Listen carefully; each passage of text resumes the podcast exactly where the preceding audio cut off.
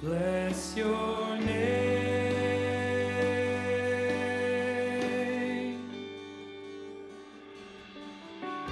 Welcome to the Centrepoint Vineyard podcast. We're a church on Sydney's northern beaches seeing lives transformed by Jesus. We hope you enjoy this message.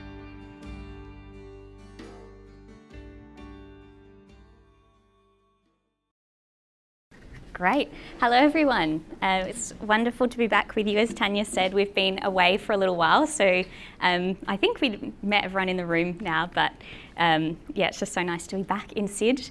Um, but Today starts our series on Advent, um, and has anyone put up their Christmas decorations yet? Is anyone? Yes, strong. Wow, great job. It's like, what are we? The third of December. Beautiful. Um, well, yeah. As we begin this series on Advent, um, we're obviously getting ready for Christmas, which is coming, and all of us will be very familiar with what the lead up to Christmas looks like in our world. So, um, you know, it means making sure we get through our list of gift shopping. Um, it means trying to close off all those work projects before everyone goes on leave. Um, you know, getting all those Christmas drinks in the diary, taking trees from the outside, bringing those inside, taking a bunch of lights from the inside, putting them on the outside, and all you know a whole range of other essential activities. Um, but for centuries, the church around the globe has been marking this time of Advent as something much deeper and richer than what our um, what you know our world tells us Christmas is all about. And Advent is a, um, a Latin word originally, adventus, which means coming. And that also comes from a, a, Greek word that means that sense of coming. And so Advent is a, seri- is a season where we're waiting for something that's coming. And it's the preparation for the coming of Jesus Christ.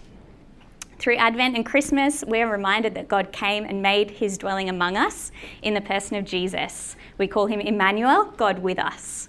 Um, but Advent isn't actually just about remembering Christmas as the time when Jesus came to be with us, you know, through the, the nativity scene and all that came um, after it. It's actually largely a season of preparation, thinking about Jesus who's going to be returning, the, the second coming of Jesus when he returns and makes all things new and right again. So, this is a season for all of us of expectation and waiting and hope. And um, I want to kind of put to us today that Advent is a journey. So, as Tanya mentioned, Kirk and I have been on a big journey the last few months. We've been traveling around this way and that, but a big part of it was the Camino walk that we did. And so, um, just to show you, each day for like five weeks, we started at the blue dot on the right and then we followed the blue dots to the one on the left. Um, so, we started in the Pyrenees on the French Spanish border and then made our way across to Santiago de Compostela, where um, the walk completed. And we covered about 800 kilometres across that time.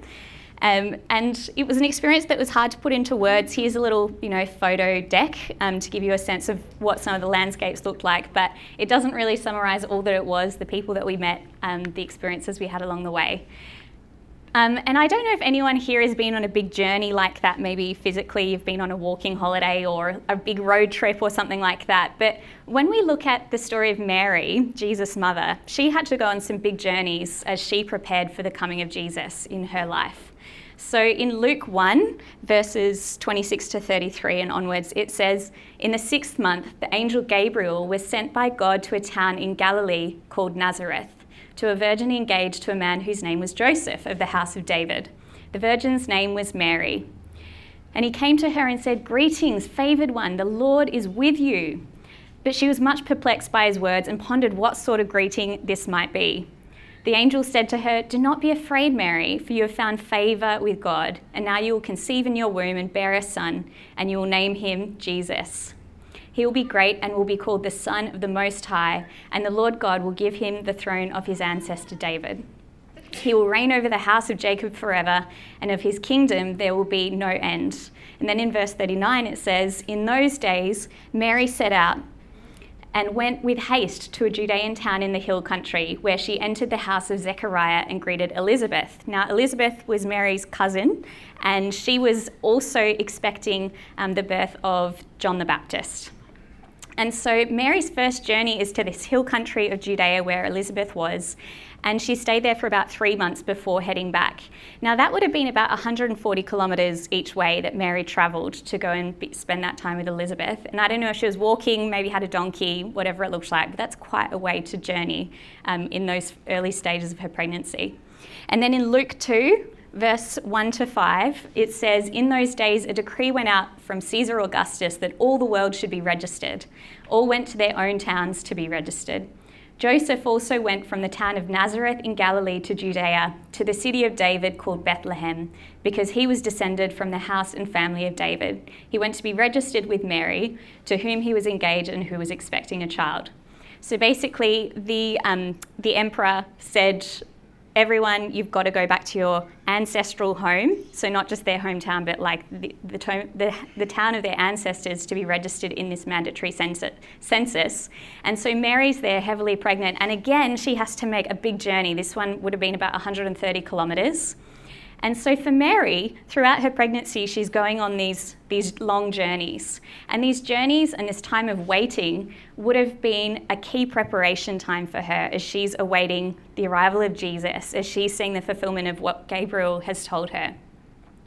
And, you know, for Mary, as a young Jewish woman, she would have had a big awareness in her life of the waiting that the Hebrew people had been on since, you know, since the days of um, the beginning of the Old Testament. So throughout the Old Testament, we see this longing of God's people for God to intervene in their situations. They're crying out to the Lord, asking for Him to redeem them, to help them, and to bring them freedom. And throughout Advent and Christmas, we're reminded that God came and fulfilled those hopes he actually provided for their needs. We see, you know, all these stories in the Old Testament of how he did that in those situations. And then we see that fulfilled in the person of Jesus.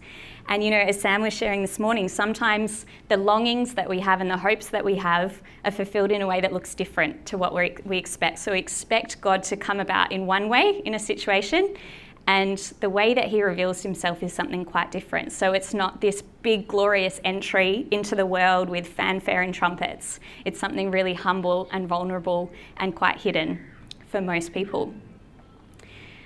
So, Advent isn't just about this story of God who has already come to us in this person of Jesus. In a large part, Advent is about God who is coming to us when Jesus Christ returns. So, Advent is this season of preparation for us, the season of waiting and expectation. It's about the now and the not yet. It's about the already, Jesus has come, but it's the waiting for him to come again and make all things new. So, we're on this journey through Advent. Where are we going? Um, back to our Camino walk, we um, got really skilled early on at spotting arrows on our walk. Here are a couple of um, my favourites. I love the sunflower one. Someone took a lot of initiative there. And um, all along the path, we were looking out for these yellow arrows to assure us that we were in fact walking to Santiago and hadn't like somehow were you know walking back to France or I don't know Portugal or somewhere. And they really reassured us we were on the right path. And so um, if I've got some more arrows, if anyone's interested, there are some more lovely arrows. And so the question that um, we want to kind of explore this Advent is where are we going? What arrows are we following and where do they lead us? And I think so much of the general Christmas culture that we kind of depicted earlier on is leading us on those arrows to um, a place of supposed comfort, finding home, finding a sense of joy, having things in a sense of order and um, pattern. And I mean, when you think about the things that we do every Christmas, everything is trying to get us to that place. So we like we sing the same songs every year, year on year. They never get old. We cook the exact same meal every single year. We have the same people over to our house. We go to the same house. We give gifts to the same group of people, and we're told it's the most wonderful time of the year. But at the same time as that, I mean, I don't know if anyone relates. We can feel really stressed out and burdened, particularly in this year. You know, we've got this cost of living crisis, we've got all this ongoing violence and hostility in different regions of the world, needless loss of life kind of confronting us whenever we open the news. And we are hearing increasing alarming figures about, you know, the state of the environment and the state of, um, of the world in general. And then we're dealing with all our own stuff, right? Like the bereavements, missing friends, feeling lost, feeling stressed out. And this dominant culture of Christmas that says it's the most wonderful time of the year, hang up the tinsel like we're good, it really blocks its ears to the loud realities of the world that we're living in, where everything seems to be a little bit broken, things keep breaking down, and um, it isn't always light and cheer. But the good news is the Advent that the church calls us into and that we can experience tells us we don't just have to like stick some tinsel on it and call the mess Christmas. We can actually approach it in a different way. But first, to get to that point, Advent begins in the dark. So, all through scriptures, we read accounts of people grappling with the darkness of the world and also the darkness within themselves. So, Isaiah depicts the pain of God's apparent absence in Isaiah 64 For you have hidden your face from us and have made us melt in the hand of our iniquities. And then in Psalm 10, we see from David, How long, O Lord, will you forget me forever? How long will you hide your face from me? How long must I wrestle with my thoughts and every day have sorrow in my heart? What I love about these scriptures, and you could pick a million other references, is that the Bible isn't like backwards and coming forwards about the struggles that we have in life, about the darkness that can feel like it encroaches. And you know, it, it doesn't back away from questions like what do we do with unanswered prayer? What do we do when we're ex- expecting God to deliver in one way and He just doesn't come through in the way we, we need Him to? What happens when suffering enters our lives in a way that really doesn't make sense to us? You know, it requires a lot of courage, I think, to face the reality of darkness, especially when we're afraid that maybe we'll see some of ourselves in that darkness. And, um, you know, it's something that I probably would say I, I like to go on Pinterest and distract myself with, like, you know, beautiful house ideas or things like that, instead of actually dealing with these courageous questions of, you know, what's, what's in the dark inside ourselves. Um, Isaiah says that even like the best parts of ourselves can sometimes be distorted, where he says, All our righteous deeds are like a polluted garment. And so the true and hopeful Christmas spirit hasn't looked away from this reality of death and darkness that we can experience in this world. It looks straight at them. And even in ourselves, you know, we recognize we have been in sin for a long time, as Isaiah says again in Isaiah 64. So, Advent, it's an invitation for us to courageously take stock of the darkness without and the darkness within. But we know that sin and death is not the last word, so it does get better from here. I know this is a very, you know, upbeat Christmassy message for us all. Um, but as we anticipate Christmas and the joy and the, the peace that we're going to be hearing about and singing about, um, you know, we can actually look at these things around us and face the reality of the world as it is and know that there's actually hope to come. So Advent begins in the dark, but it moves towards the light. Isn't that a good thing? Um, on the Camino, um, which all my stories will come from for about the next 10 years, so buckle up. Um, we met people from all different walks of life, and one of the lovely people we met was on about day two or three at a hostel we were staying in. We met this lovely French woman who is very like sweet and soft spoken and just a real like lovely presence. And so we walked with her for a little while the next day, and then we ended up having a bit of an injury situation and had to camp out in Pamplona for a few days. And so basically, that was it for our interaction with her. She was journeying on the path, you know, all the best, goodbye. And so we were really surprised when a couple of weeks later we were having breakfast one morning and along the path walks this, this woman that we'd met. And we're like, whoa, what are you doing here? You should be way ahead of us by now. And she looked really dejected, like really kind of down and different from how we'd how we'd um, seen her when we first met her. And so we said, like, Marie, what's up? What's going on? And basically, she shared that she'd had quite a serious knee injury and she wasn't able to walk and she was hobbling and, like, really didn't know what to do next. And so we, she was just sharing a bit about that. We were chatting for a while, and then Kirk bravely said, Oh, would you mind if we prayed for you? You know, we're Christians and we'd love to pray that God can heal your knee. And um, in the joys of like inter-language um, communication, she didn't quite catch what we were saying, and so the moment kind of passed, and we kept chatting for a while. And then Kirk brought out the Google Translate app and went again, "Could we pray for your knee?" And at that, she was like, "Oh yes, yes, please, please pray." And so we prayed for her knee, and after that, she just started bawling and then began to unpack about what was really troubling her, which was quite an intense, difficult family situation that she just didn't really know what to do with. And it was such a like a powerful moment for us to see how like prayer really unlocked something for this for this lady. Anyway, so we spoke spoke a little bit more. She went on her way to get some treatment from a doctor and we carried on but exchanged details. And the next day or the day after, we messaged just to see how she was going, and she said, um, just shared this really beautiful message of like, thank you so much for praying, and my knee is a lot better. I've been able to start walking again, and all of all of this, I have joy in my heart. And we were just like so encouraged. We were like jumping up and down on the path, just like, yeah, go, like amazing. This is what it's all about. And um, we were so encouraged. And then maybe a week or so later, we messaged her again to see how she was getting on. And she said, Oh, you know what? My, my injury actually ended up getting worse, and I had to stop the walk and I had to pull out and go home. And we were just like, What? Like, what's that about? You know, we we were so encouraged by this lady who had seen, you know, this healing in her knee and was able to continue and had this hope in her heart again to continue. And I think that's part of what it is like living in the now and the not yet right? That's what it looks like is like, oh, we're seeing evidence of God really doing something in someone's life. And then we see something that doesn't gel with that and feels like, oh God, why wasn't it a full healing? Why wasn't this thing fully resolved? But what really stuck with us from that experience was the hope that was put in her heart in that moment. And I, I hope that the hope is something that will continue to carry on with her through her experiences and as she was going home to kind of process that situation with her family. And this is really what we sign up for as followers of Jesus, is living in that tension between the now and the not yet. And we see signs and indicators of God, yeah, breaking in and making all things new, but sometimes we're left not quite understanding why something has happened the way it has. So, how do we navigate that strange tension, that, that kind of journeying through the, the now and the not yet? And I think the way is by watching and waiting which is what Advent is for.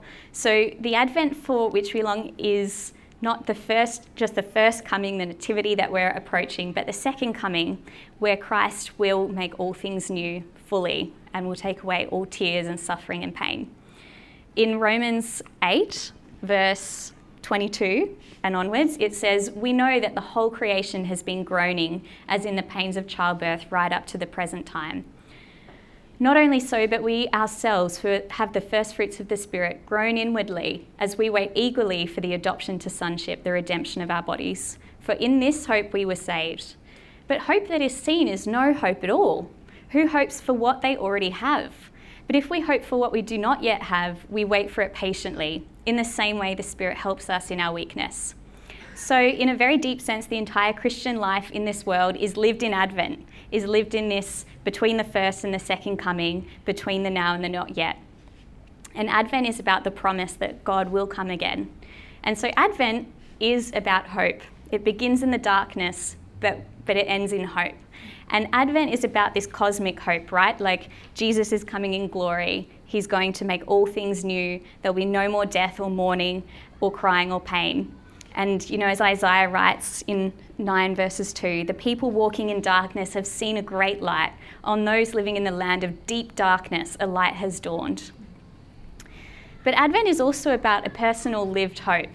While we're in this time of watching and waiting in our own lives, God is moving and making all things new in our present reality. Um, one more Camino story is a common catchphrase that you'd hear a lot on the walk was the Camino will provide.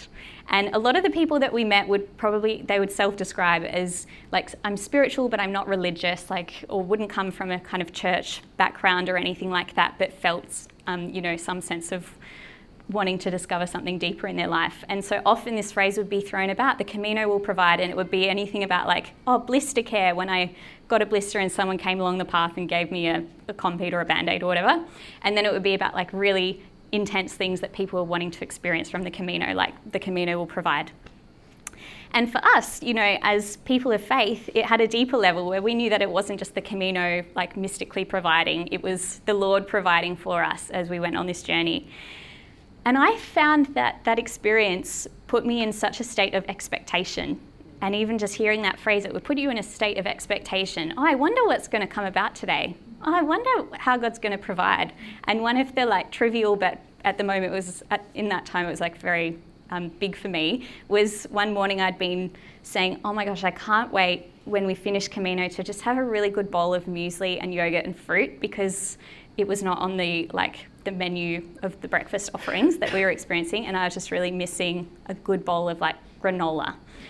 And so later on that day, we stopped at this tiny little village, and there were a couple of restaurants open, and we went to this little cafe run by a young couple, and on the menu, muesli. I was like, oh, there's muesli. Please order me a bowl, stat. And so I ordered it, and it was like the best fresh, like crunchy granola, amazing yogurt, like a whole mango, all this stuff. i was like, oh, the Camino provides. Like, look at this.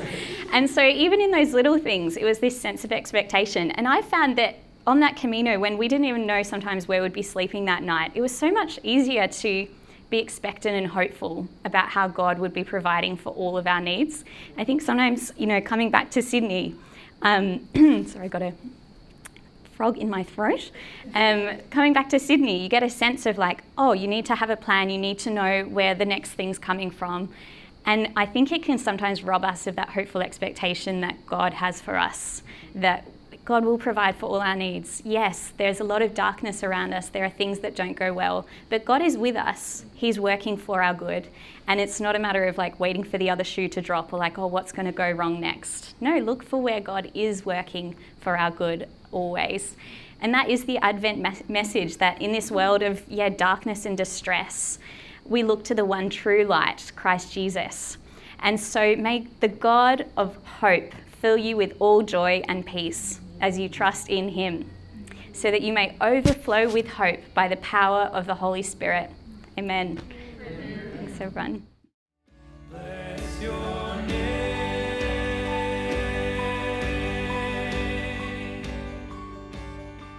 You've been listening to the Centrepoint Vineyard podcast. To connect with us, find us on Facebook, Instagram, or by visiting our website, www.centrepointvineyard.org. The theme song for this podcast is Highest Praise by Kieran Delhart. So